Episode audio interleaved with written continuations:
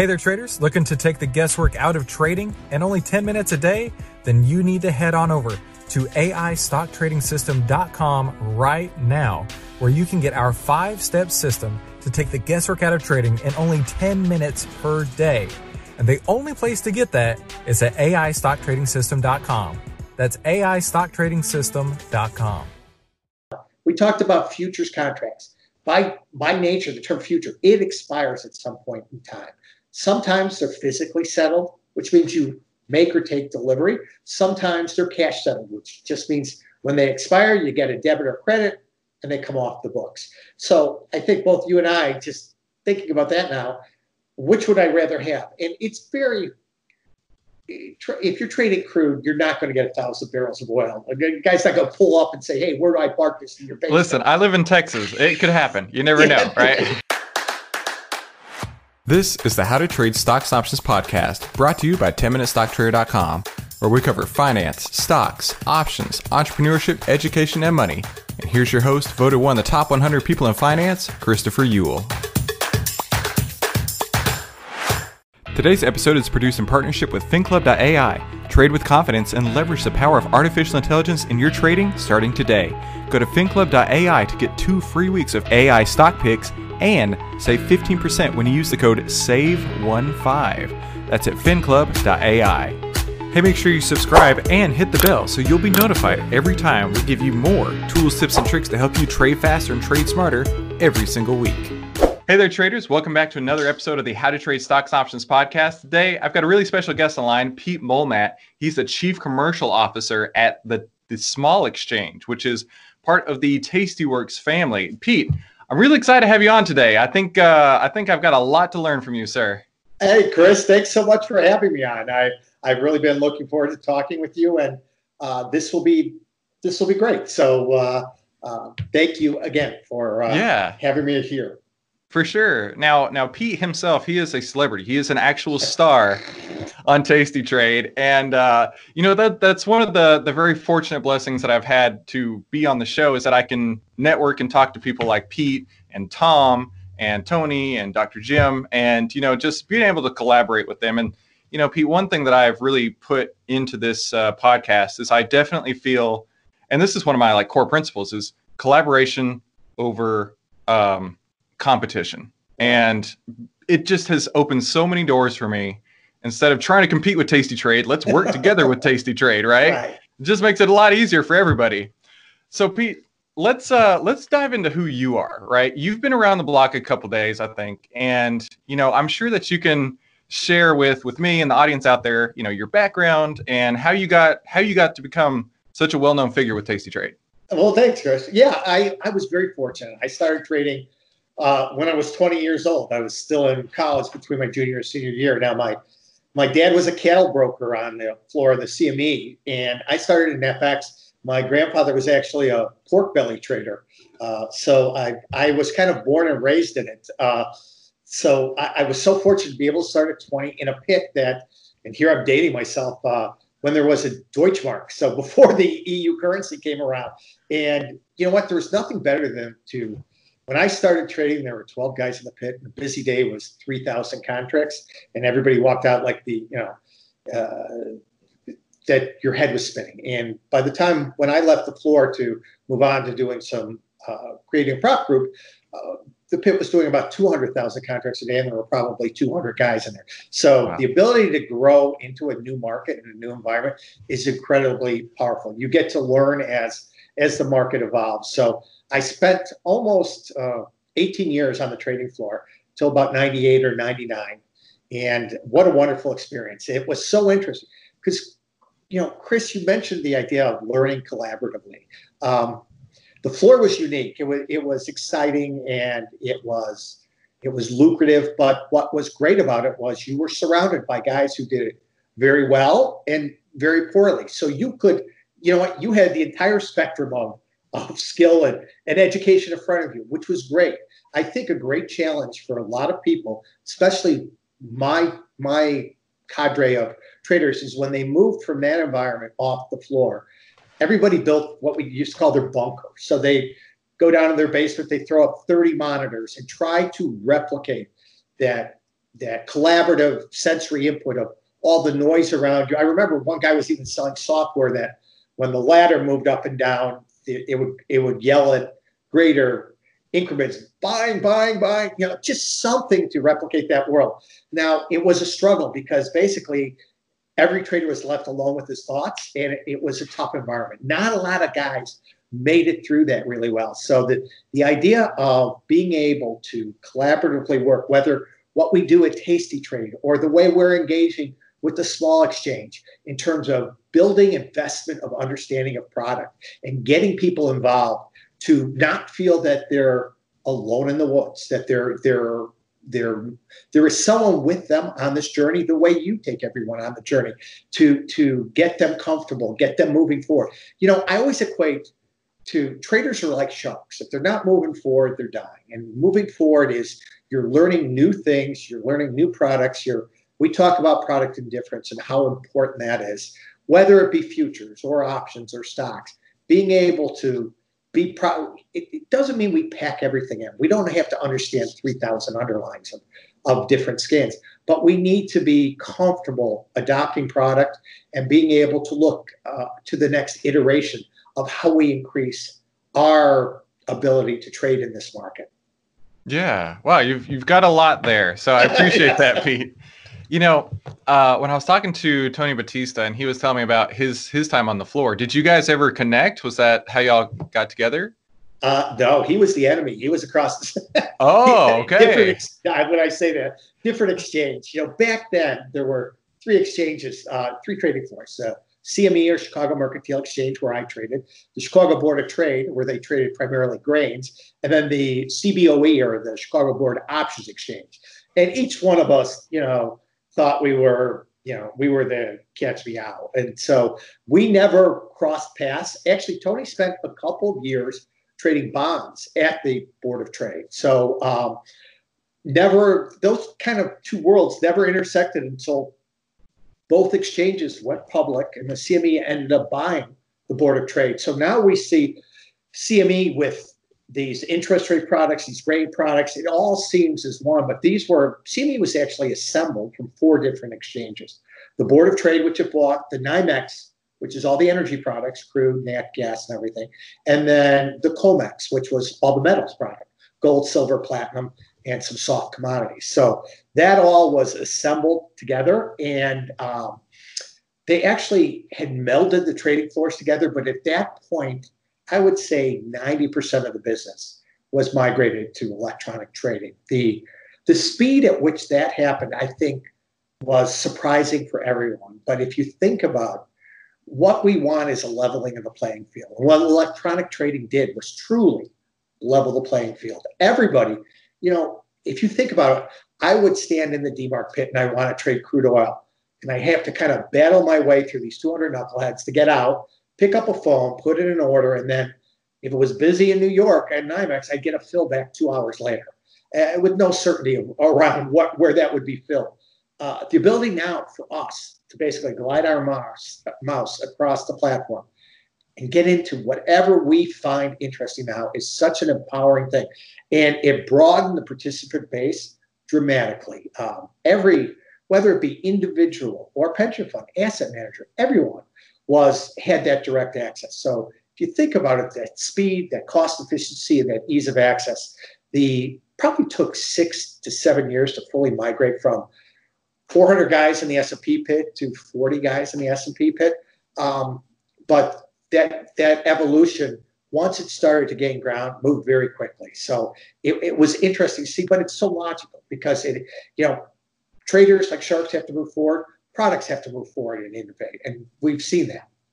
Yeah. You know, hearing these stories of of pits and you know people yelling orders and and calling New York and two hours later you're getting a fill things like that I couldn't imagine like I literally could not picture other than like seeing it in in trading places or something like that what what actually business was like in those days like it just seems such a foreign concept to me that I right. I would have to get on the phone, call somebody, have somebody physically walk their body over to a pit, you know, throw some hand signs around, and uh, you know a couple hours later find out if I did or didn't get filled and what price, right? It just seems so arcane, and that was that was obviously in your lifetime. That was not all that long ago. It was, and it was it was incredibly exciting. You'd open those doors to go on the floor, and there were three thousand guys spread and women spread out across, you know. Uh, our CME trading floor at our heyday was actually two trading floors, one on top of each other, and was the largest unsupported structure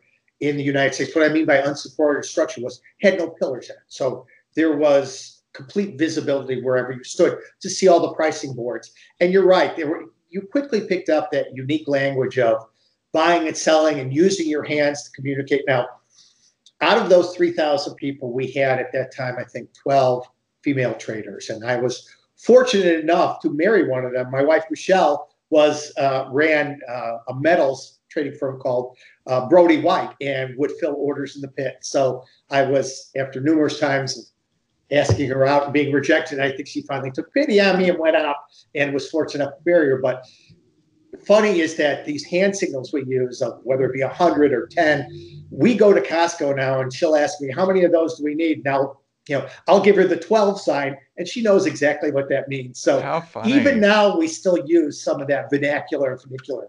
Yeah, that is hilarious. You know, you are very fortunate to have found somebody in your field that can uh, definitely talk your language in that case. Because my wife, she's a she's a teacher. We met in college, and when I start talking numbers, it is the fastest glaze you have ever seen. It's like a glazed donut, right? As fast as possible. so that that's really cool. Uh, you know, she she uh, she handles other things, and and I handle numbers. And she's like, I don't want to have to cross pollinate these here. It's just not my not my thing here. But so Good Pete, se- that, that, separation of responsibilities. I know it yes. tends to work best. Yeah, and we're definitely not not stepping on each other's feet in that case. Yeah. Cool. So so tell me how we how we ended up at the small exchange, right? We we've uh, come from you know uh, pork bellies and and cattle, and now we're what what happened next? Right. So you know the the the futures markets came into uh, existence for price discovery. It was the ability of people producing a good who knew that if I'm, let's just, we'll stick with our corn example. Uh, if I put corn in the ground in March and April, I know I'm harvesting it in October and November, but I have no idea what that price is going to be then. So, how do I plan how much I plant and what do I invest in my crops? So, the idea of price discovery was the driving need for futures markets. And as you would think, it started in the agricultural space moved into the livestock space. When I first started, like I said, the foreign currencies were a very small amount of volume. What was the biggest thing traded on the CME floor at that time? Was live cattle futures. So the migration, though, of the global nature of financial markets quickly changed the evolution of US centric livestock futures into this world of financial futures. So what's interesting though, Chris, is you know, futures have been around for depending on if you go back to uh, the Japanese grain markets in 17, I want to say 1785, but I might be wrong there. But let's just call it the last 120 years in the United States. Um, the evolution of, of product has been very, very quick. And what we've seen is uh, financial products come to the forefront very quickly. But one of the things that's challenging is they didn't all come at once. It wasn't one day in the 80s that they decided to turn on treasury bonds notes in two years and the you know the dollar, the yen, Canada, and um, uh, everything else. So what we ended up getting was kind of a every product was built with its own end user in mind. So we look at the current world, and in the grain market, they're quoted as a fraction of a cent. Uh, in the bond market, they're fractions of a of a basis point. So you know, it's so funny to think in this world of decimalization and the elegance of the way stocks and options are presented uh, in dollars and cents, you've got something that is quoted in fractions like bonds, 132nd. And the difference between ZB, a long bond that has a tick size of, here you go, $31.25. Think about the randomness of that compared to $15.62.5 for a note or $6.25 for a two year all these products build at certain points for a certain end user. So what you've got are futures, which in and of themselves are incredibly capitally efficient products. because it is, and for those of you who don't know about futures, the difference between equities and options and the world of futures are futures by their name are um, contracts, not underlyings, but contracts for future delivery. Because they are contracts between um, individual, well, it's between the exchange to the counterparty, but since they're contracts for futures delivery, there's a different margining system. It's called span margining. And what it does is let you control a lot of product for a very small amount of capital. It's leverage. Now, Chris, you and I both know leverage is sometimes looked at it as this pejorative thing. It's scary, but it's also very positive. It, it enhances your return on capital. So you've got these large products that are built for institutions that have this tremendous capital efficiency, but sometimes, to a great extent, don't fit where you and I want to be. The world of equity indexes, NASDAQ right now is a $210,000 contract. Wow. The gold contract, $200,000 wow. in notional. Now, you're, you're to control that $200,000 of gold, you're posting collateral or margin of about $7,000. So you think about that.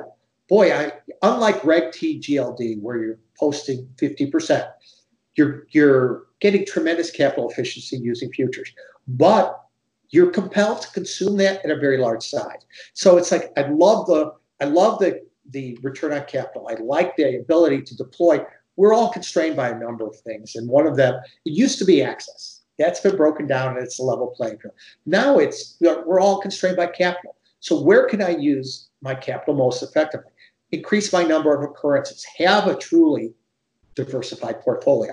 So all these pieces play in. When you go into the world of traditional institutionally sized futures, that's where you get the mismatch. I can only trade gold at 200,000 a clip. So that means every one lot I buy, I am so overweight exposure into that particular future. Even if I'm using less capital than 100 shares of GLD, mm-hmm. I've still got a, a very uh, dramatic mismatch of exposure. So the small exchange went to look at some of these issues we just talked about. The non-uniformity of products. And what I mean by that is the different tick sizes, the different ways they're quoted, the different expirations. Now, we talked about futures contracts. By, by nature, the term future, it expires at some point in time. Sometimes they're physically settled, which means you make or take delivery. Sometimes they're cash settled, which just means when they expire, you get a debit or credit and they come off the books. So I think both you and I, just thinking about that now, which would I rather have? And it's very, if you're trading crude, you're not going to get a thousand barrels of oil. A guy's not going to pull up and say, "Hey, where do I park this in your basement?" Listen, I live in Texas. It could happen. You never know, right? there you go. Uh, absolutely, but uh, you know that physical delivery piece is daunting. It's intimidating. So let's take that out of the equation. Let's make cash settled products, which we did at the small exchange. Let's make them at a size that makes sense. So all of our indexes are cash settled. They're all quoted just like an equity or an ETF, two decimal points to the right. So it's like, okay, this makes sense. Every tick is a dollar. So whether you're trading energy or metals or the equity index, every one point increment, every minimum movement is one dollar. So it's uniform you know, when they built the options, equity options, they really did it right. They made everything standardized. 100 shares quoted in that dollars and cents. It made perfect sense. It made it easy for people to adopt. We want to make futures now that easy. Uh, so we've made them small. We've made them simple. Everything expires on the same day, the third Friday of the month at three o'clock. If you open up a futures expiration calendar now, you will literally see something different expiring every day of the month. Now that, and you look at expiration schedules. Now some like the equity indexes are quarterly. That makes sense. Every 90 days. You look at things like gold and silver. It's Feb, April, June, and August, then December. It's like, where did they pick these random months, and why don't they all align? Well, again, it's the evolution of product. Is it confusing? Absolutely. Uh, you know, we always say we want to have you take your ideas to execution. And what we mean by that at the small exchange is we don't want you to have to spend voluminous amounts of time learning about the product, understanding its nuanced difference. What a tick means. Is it $10 in gold? Is it $25 in silver? Or like we talked about, $31 in bonds. Make it all simple, make it all standard, and make it all uniform. And that's what we've done at the small exchange. Okay. There's a lot to unpack there. Yes. I, I, no, it's okay. You probably saw me looking away because I'm, I'm writing down notes like, oh, I have, I have, a question about this. I have a question about that. Okay, perfect. Okay, so my 1st question. Start breathing and let you answer some questions. no, no, I, I like to let the guests talk. I, uh, I'm certainly not one of those people who's going to interrupt you as you go. I want you to to finish your thoughts here. So, all right, so we have all these different products like gold, like bonds, like uh, equities, like pork bellies, etc so were though you were saying those were built at like different times for different reasons, right? So that's probably why they are different sizes and different expirations. How who who in who came up with the reasoning for that, right? Like who decided today I need uh well we'll talk about orange juice futures since they're gone now, right? Yeah. Who decided we needed orange juice futures? Actually, and then the orange juice anymore. Yeah, they're still there. Oh, they are. I thought they were gone. Okay. Yeah, they trade. They they trade about 500 contracts a day um, on a busy day. Now, it's a it's a very wide, very thin market to trade. It certainly would be the last place I would suggest somebody to go and start their futures journey. Um, kind of, it, it, I, I, remember back when I was on the floor, there these pits were usually populated by a large amount of traders, very active, and we traded something called random length lumber. So there was a lumber future, and you can think about it. Builders want to know the price of plywood. Guys, the guys growing the the the trees want to get a sense of what they can sell them. There were four guys in that pit, and they did about 800 contracts a day. And when you walk by, you were thinking, "Oh, lumber's moving a lot. Maybe I'll step in there." The looks you got from those guys told you, "Don't come in. You're you're not welcome, nor nor will you." Uh, uh, or is there opportunity? Orange juice, a little bit of the same thing. A very small market, something you you probably um, probably one of the last spots you want to be able to start your career. But you mentioned that. So as markets evolve, as products evolve at different points in time, uh, there is a need for either a physical contract, like you mentioned, like uh, cattle or hogs or orange juice. And I mean, it's interesting because the evolution, Chris, there are things that have gone away. Scrap steel, uh, turkeys. They had they traded shrimp at one time. So things that had kind of an interest and then not a sustainable nature to them. As our markets grew in the 70s and 80s, we moved off the gold standard in the United States. That's where floating currencies came into trade and became such an important instrument. The US government started issuing debt Treasury futures became very interesting. So you can see as our US based economy grew and evolved and matured, and then our global expansion grew, evolved, and occurred, there was a need for different products. As that price discovery need came forward, products came forward. That makes sense. Okay. So these products that were built, they were never intended for retail investors, right? They were always intended for institutions or uh, like a body that would need um, like to know the, the, the price of hogs or whatever in the future, right? Like a, a farmer, I guess you could say. Um, yeah, a farmer or the end user, the other guy on the other side of the equation who is buying the grain and processing right. it into bread, is processing it into corn syrup, and those were that was your that was your anchor tenant, so to speak, is the two ends of the barbell, the user and the producer, and then mm-hmm. you had a little bit of market maker and uh, people looking to uh, assume risk, not people looking to. The guys at the end of the barbell were looking to uh, put risk off. So they they were looking to add certainty, whether it was the price of the good they were buying or the price of the good they were selling. So they had to transfer that risk to someone, and that would be where the risk taker, the speculator, would come in and participate. But it really wasn't a world built for retail self-directed mm-hmm. trading. So that's where my my question was leading, right? So it's not built for retail. They're humongous position sizes. They're uh, inconsistent with everything essentially about them, right? Yes. Um, how did retail investors get to it, right? Because now I'm thinking about the Market Wizards books, which I I, I don't know if you've had a chance to read them, right? You probably sure. are friends with half of them. um, like uh, how how did these people even how did they get to the point where they're like i don't want to talk about stocks anymore. I want to talk about equity futures right? How did that even how did we get to the point where a retail or i mean you could think of it like a market wizard being a retail but i'm sure that they had different levels being money managers.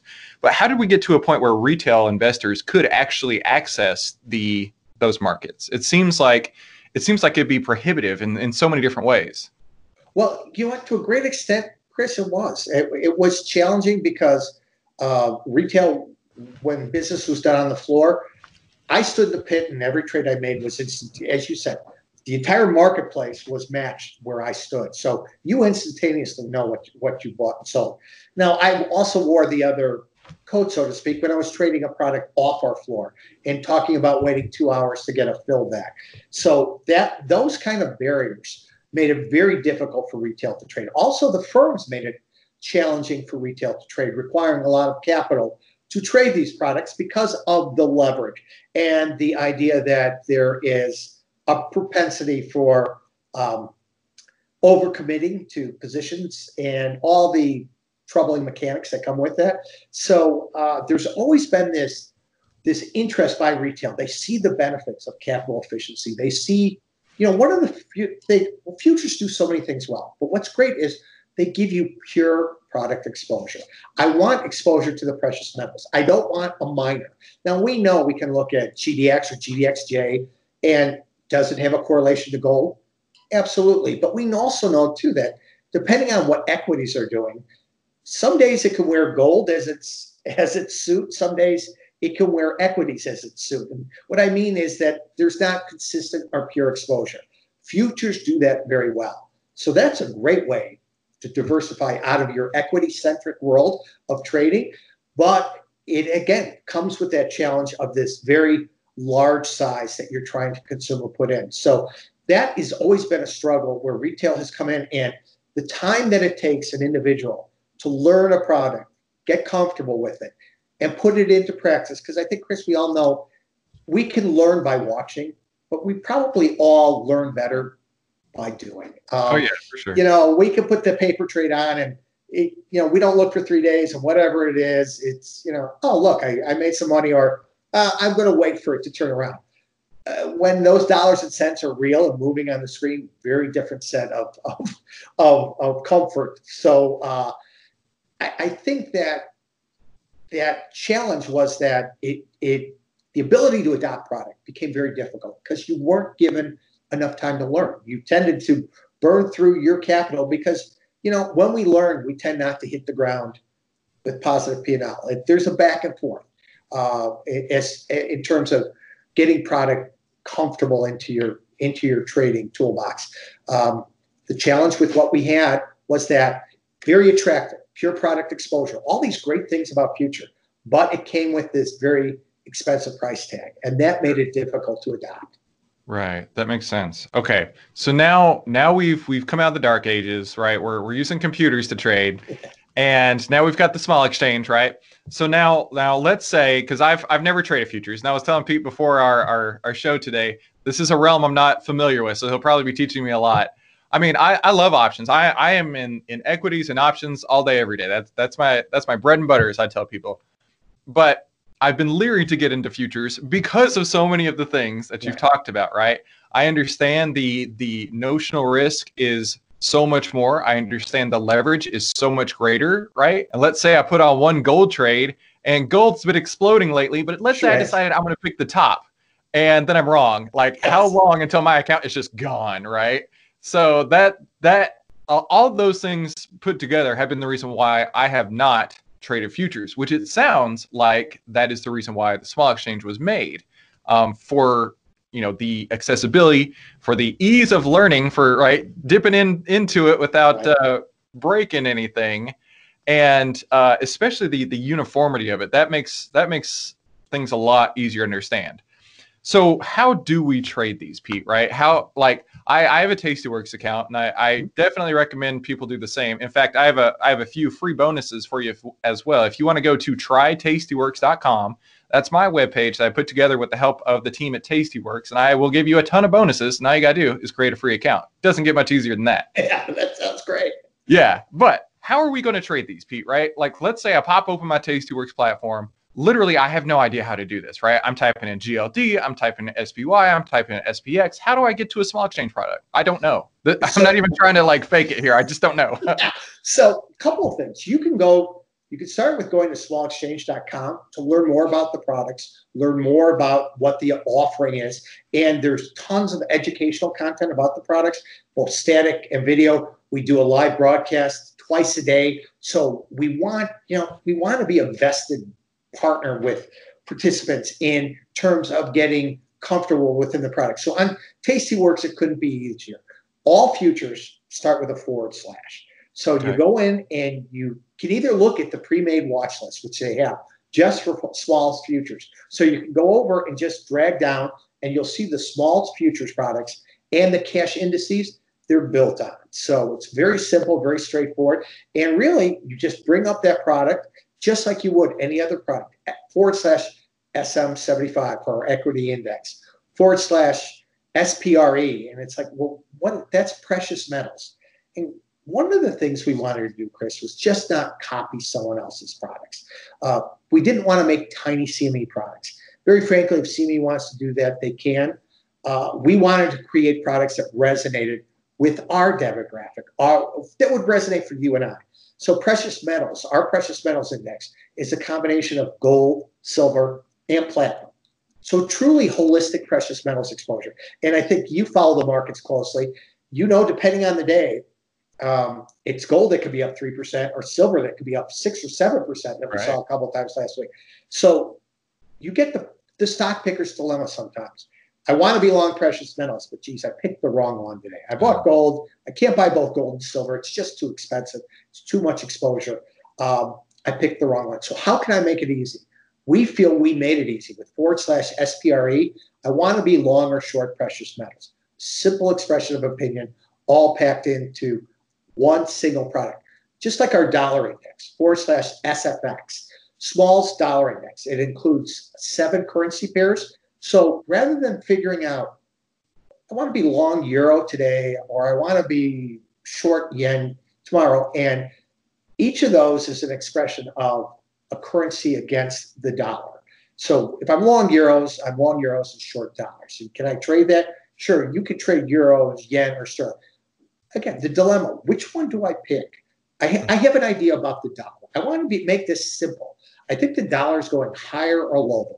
Lower, and again, that's in the world of uh, of these many currency pairs to trade. So let's give everyone a simple expression of I think the dollar is going higher. I buy the dollar index. I don't have to go through seven currency pairs. Now, Chris, as I told you, I started my career in FX and I traded it for 20 years on the floor and then did arbitrage between the spot and futures markets. Currency pairs, trading euro against sterling, Canada against Aussie. Interesting trade, sure. But the complexity involved in those took me a long time to get comfortable with and is a challenge for people who don't trade full time, who are looking to enhance, you know, who want to trade but can't spend that difficult amount of time trying to understand what am I actually doing when I trade euro sterling and remove the dollar component. Let's keep it simple. Let's keep the selection process easy and let's employ it. So right now we've got those three products. Forward slash SM75, our equity index product, which is comprised of 15 uh, single names within five sectors. So we call it the small 75. Our small precious metals index, gold, silver, and platinum, and then the small dollar index. Now I got to tell you what's coming next down the pipe. We have some really cool product. But this one in particular, I think, is great. We talk about trading interest rates. Now, you and I and everyone uh, lives in the world of rates in mm-hmm. some way, whether that be our mortgage, our car loan, our student loan, everything's quoted in yield. And that's the way we understand interest rates uh, as self directed traders, uh, pro tail traders, and individuals. We're compelled, though, to trade the world of price. And what that means is if I think interest rates are going higher, I got to sell a bond. Mm-hmm. Now, just that inverse relationship is confusing. Then when you add duration and convexity to it, you know, I've taught this on uh, uh, bond spreads on, on Tastyworks. And I feel each step that I take a 20 year and add a 10 year and create a yield curve trade with these different rates. You slow. It's almost like a comedian uh, who's not hitting it at a comedy club, and the audience keeps getting smaller and smaller. Just because the lift is harder and harder to do, It uh-huh. is a lot for someone to consume and learn. So our product in interest rates is a 10-year U.S. Treasury, but it's just quoted in yield.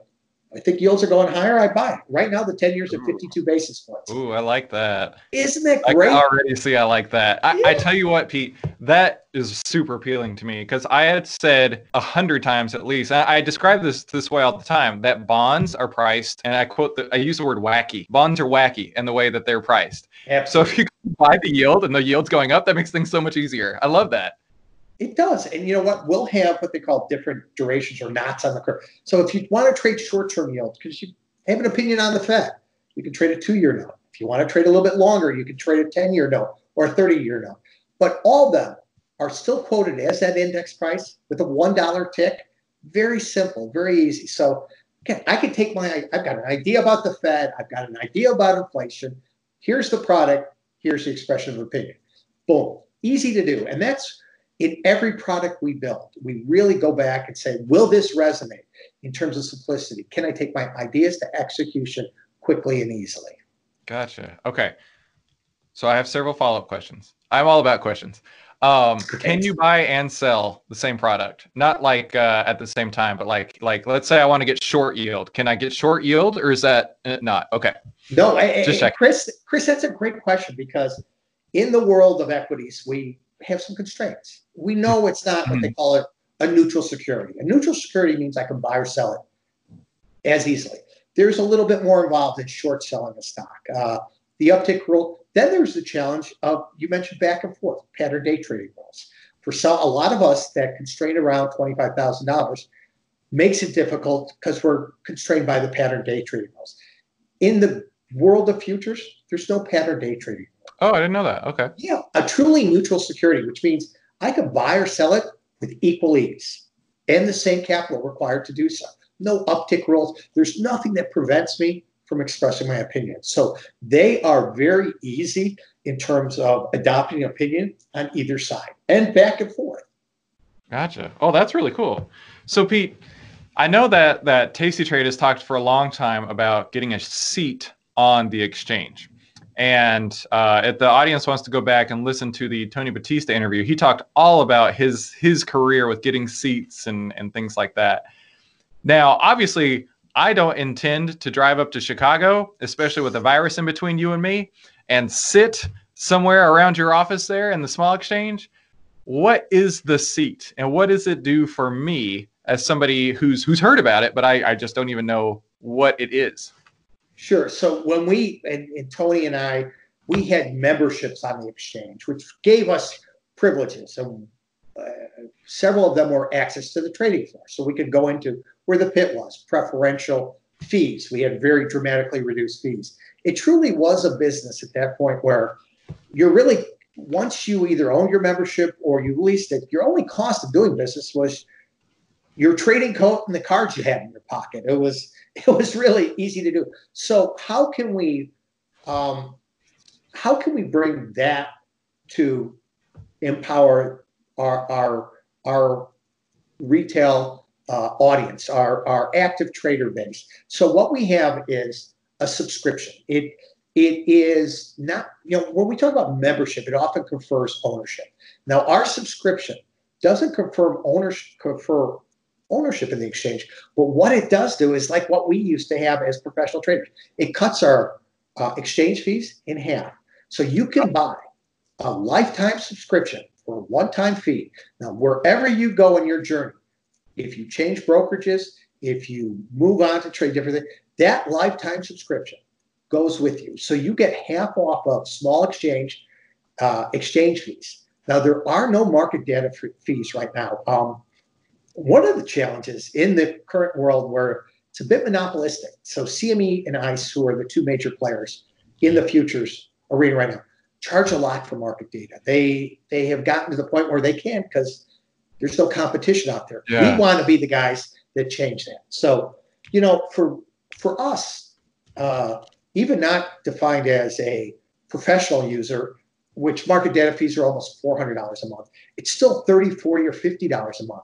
Now, you add that up and you think, oh my God, I, I'm having to make $500 just to start my journey for a year. And that's a lot to, to take on. So let's lower those barriers. That's what we wanted to do. So there are no market data fees. You can look at our feeds in real time, and there's no two week trial, and then you have to pay for them. They're free. At some point, we'll probably want to take that from revenue negative to revenue neutral. So there'd be a small fee attached to it. But as a subscriber, you have half off your exchange fees. And when and if they come, half off your market data fees. Okay, so that is, makes a lot of sense. Yeah, no renewal, no anything. One time fee. Our CEO, Donnie Robertson, it's kind of like if you go out to dinner and buy a, you know, a bottle of wine. That's basically what you're paying for a lifetime of reduced fees and reduced market data fees. Gotcha. So I know all about fees. Let me tell you. so, so, on my Tastyworks account, I have a I have a uh, a commercial account there that I trade through, and um, I think it's like $150 a month for the privilege of like live quotes. Mm-hmm. And I was like, I will take delayed quotes and save 150 bucks a month. I mean, I'll figure out how to get around that that 15 minutes of delayed quotes, and it's worked fine. But that was my first thought is, geez, just because I went from a, a retail account right. to a commercial account, like the whole world changed. so and, I know all about that. And Chris, isn't it funny that the guy, it, it's truly a paradox because the guys who are actually making those prices, you and I, who are making the trades, tend to pay the most to see our own prices. Now, yeah. we're seeing the world's prices, but that paradox is something that needs to be fixed. And that's something we want to disrupt because it, it, it, it doesn't make any sense. Um, you know what? Everybody should be able to see prices and be able to trade. So that is something that we really feel is going to be disruptive within the industry. Very cool. So back to fees. Let's say like um I mean there was a race to zero not too long ago, right? Where everybody's now now uh, stock trades are free basically everywhere. Option trades um have not had quite the race to zero, but I know Tastyworks does a great job of that, which is one of the reasons I started using them back in the day. Uh, I was like, when when they were you know teasing the whole thing when Tastyworks was coming, I was like fighting to get in. I think that was like 2015, right? I was just like, I got to get this ASAP. But it's it's a dollar to open and zero to close, and you're maxed out on it's isn't it like 10 10 uh 10 what am I trying to say? ten dollars per leg max. Right. so correct. I mean, just right there, right? You you you throw a, a few contracts around, and it gets real cheap real fast. It it does. Yeah. And you know, on the future side, so we felt again we had to lower those barriers. So to trade a futures contract, it is from the exchange side, it's 15 cents. If you're a subscriber, it's seven cents. Wow. So when we think about and then Tasty Trade has a fee on top of that. It is the lowest fee in the industry, though. So uh, I am as small as a small exchange officer. I'm not promoting any particular brokerage. Everyone has we've made the exchange accessible to a very broad audience of participants. You, uh, you know, you can go from interactive brokers or uh, Tradovate or any number of places to to facilitate your smallest trading.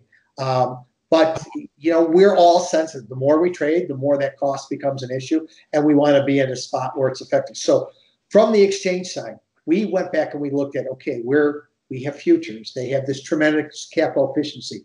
How can we price it as effectively as possible? And we did. So basis, smaller size futures should demand a smaller cost. So our costs for execution going across the, the, the, the globe of futures prices are the lowest in the world. That sounds basically like free, like we were just talking about a second ago. Well, Pete, this has been so enlightening. I, I have learned a million things here today. I hope the audience has as well. Um, and so, like I said, head on over to trytastyworks.com to get your free bonuses and open your account. You can start trading these. Pete was saying that you can trade these small exchange products on a lot of platforms. Are we on everybody yet or getting there? We're we're we're getting there. It's a work of you know, it's always a work in progress, adding participants. But right. in, in terms of the retail community, there's a great uh, there's a great swath. And honestly, if your broker doesn't offer them, reach out and let them know uh, Get a new broker. You, just, yeah, I'm just let's just do that instead. I like that. And if you want to learn more about the subscription or the exchange, thesmallexchange.com is a great place to go. There's great content. Um, you know what's great? Our product pages are one page. And you think, well, is that enough? Because I'm used to looking at a product page in the world of bonds, like you mentioned, that's 12 pages long and very confusing. You walk out exhausted. No, the product should be simple enough to consume in a single page read. So you're going to find that elegance and simplicity running all through our site. Very cool. Well, I tell you what, the the simplicity of it really has me excited because, as I mentioned earlier, that was my number one obstacle. Right? I just spent years learning how to trade options. I got to do that all over again to trade futures. Jeez. You're absolutely. You know what? We all weigh that that lift. Uh, we, we want to adopt new product, but we know there's a cost. That cost is not only financial, but it's time and effort. And yeah. what am I going to get for my time and effort? Well, we want to give you a product that has all these great benefits, all this simplicity, and also on average moves about $80 a day. So we've taken out, and you mentioned that gold move recently for I think we breached $2,000 very early this yeah. morning, and we've just sold off appreciably. Um, but that's a $2,500 move in a matter of, geez, Chris, uh, four hours that we've been talking. Not been talking about. We've been talking four hours. I've lost track of time here, Pete. well, Sorry about that. Uh, so that's a tough move to swallow, right or wrong. You know what? The idea that let's get these futures to fit in the world we have proportionally, then we can adopt them. We can substitute them. We get all the benefits without having to be overwhelmed by these products. And that's our goal. So at 80 to $100 a day, I often call it my sleep at night trade because you know what? We I always get this question when I was uh, building, you know, whether working at Tasty Trade or in my previous life, how in the world can you leave these positions on at night? How can you? I need to stay up all night, and trust me, I've tried that, and uh, it, it, it doesn't lead to a good uh, outcome. Nobody can do that. So what you need to do is either not have that that angst overnight, or have a product that you know is in a comfortable range. So whatever it gets, you keep your idea, and you know that whether it's right or wrong, it's not going to overwhelm you when you wake up in the morning. That's empowering. That it is, yeah, I, absolutely. Just yesterday, somebody put on social media, describe good trading in three words, and my three words was sleep easy tonight. So completely agree with you. I've written a short guide on how you can use the triple stock profit system. It's the secret weapon every investor needs right now to change your financial future, and you can get it for free by visiting triplestockprofits.com or in the links below. Also, if you want to join a community of traders just like you, you can get free access to the elite membership that has even more resources to help you trade faster and trade smarter. Well, Pete, this has been a really, really great conversation. Thank you so much for your time and, and for going through everything in such detail. I, I really am, am very flattered to be able to uh, to take your time in, in this way and share this with everybody. Chris, thanks so much for having me on. I can't tell you, this was really a treat for me also. I do appreciate it. Oh man, the, the pleasure is all mine. So thank you so much. And thank you guys for tuning into today's How to Trade Stocks Options uh, podcast and now futures too, it sounds like. Uh, make sure you like, subscribe, and enable notifications. That way you never miss every, uh, what do I say now? I've totally lost my train of thought here, Pete. Uh, tools, tips, and tricks to help you trade faster and trade smarter. And uh, I'll see you next week. 10MinuteStockTrader.com content is for information and educational purposes only. It is not, nor is it intended to be, trading or investment advice or recommendation that any security, futures contract, options contract, transaction, or other financial instrument or strategy is suitable for any person. Trading securities can involve high risk and the potential for total loss of any funds invested. 10MinuteStockTrader.com and Christopher Uhl, through its content, financial programming, or otherwise, does not provide investment or financial advice or make investment recommendations. Investment information provided may not be suitable for all investors and is provided without respect to the individual investors and audience's financial sophistication, financial situation, investing time horizon, or risk tolerance. 10MinuteStockTrader.com and Christopher Uhl are not in the business of trading securities trades, nor does it direct client commodity accounts or give commodity trading advice tailored to any particular client situation or investment objectives. 10MinuteStockTrader.com and Christopher Uhl are not licensed financial advisors, registered investment advisors, or registered broker dealers. Stocks, options, futures, futures options, and other financial instruments not included here involve risk and are not suitable for all investors. You alone are responsible for making your investment and financial trading decisions and for evaluating the merits and risks associated with the use of any financial security and broker platform. For more information, please visit 10minutestocktrader.com slash legal. And thanks for stopping by.